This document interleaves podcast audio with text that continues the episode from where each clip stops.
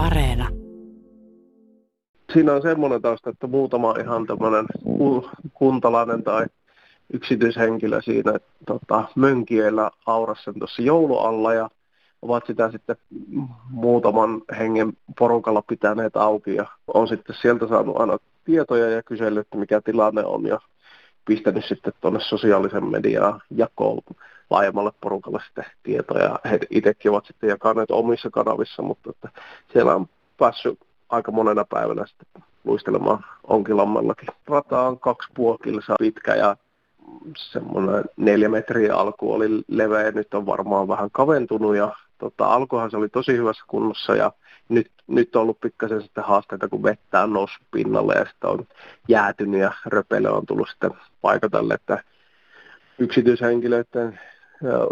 tota, heillä ei ole tällaisia niin kuin höyliä, että siihen kaipaisi sitten vähän niin kuin sitten sellaista jo vähän kehittyneempää radanhuoltoa, että heillä on ollut sitten vaan mönkiessä etulana, että tavallaan siihen kaipaisi sitten tuollaista pikkasen lisähartioita ylläpitoon sitten. Kun nämä yksityishenkilöt sitä oli parin kertaa aurannut siinä ja sitten tuli olla jo aiemmin puhuttu sitä, että Joensuun seudulle olisi mukava saada kunnan ylläpitämä luistelurata ja siinä sitten aika nopein tahtiin sitten Mertosen Villen kanssa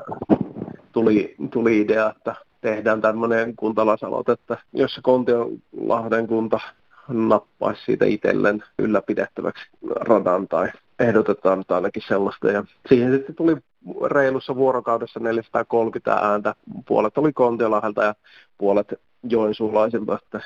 yllättävän hyvän vastaanoton tai yllättävän paljon tuli allekirjoituksia sitten niin, niin nopeassa ajassa. Tuollakin Tuusulajärvellä oli esimerkiksi viime talvena 250 000 käyttökertaa jopa luisteluradalla, mikä oli 18 kilsaa pitkä, että tota, kyllä siinä varmaan niin kuin, ulkoilun hinta on aika alhainen, vaikka niistä nyt ei sillä ole tilastoitu noita, mutta että... Minkälainen sulla on lajitatsi ja miten näet tämän lajin tämän hetken nosteen? Itse on 15 vuotta niin kuin luistellut ja sitten Suomen retkiluistelijoihin, eli noiden ratojen ulkopuolelle eksyin kuusi vuotta sitten ja, ja siinä aikana Suomen retkiluistelijoiden jäsenmäärä on noussut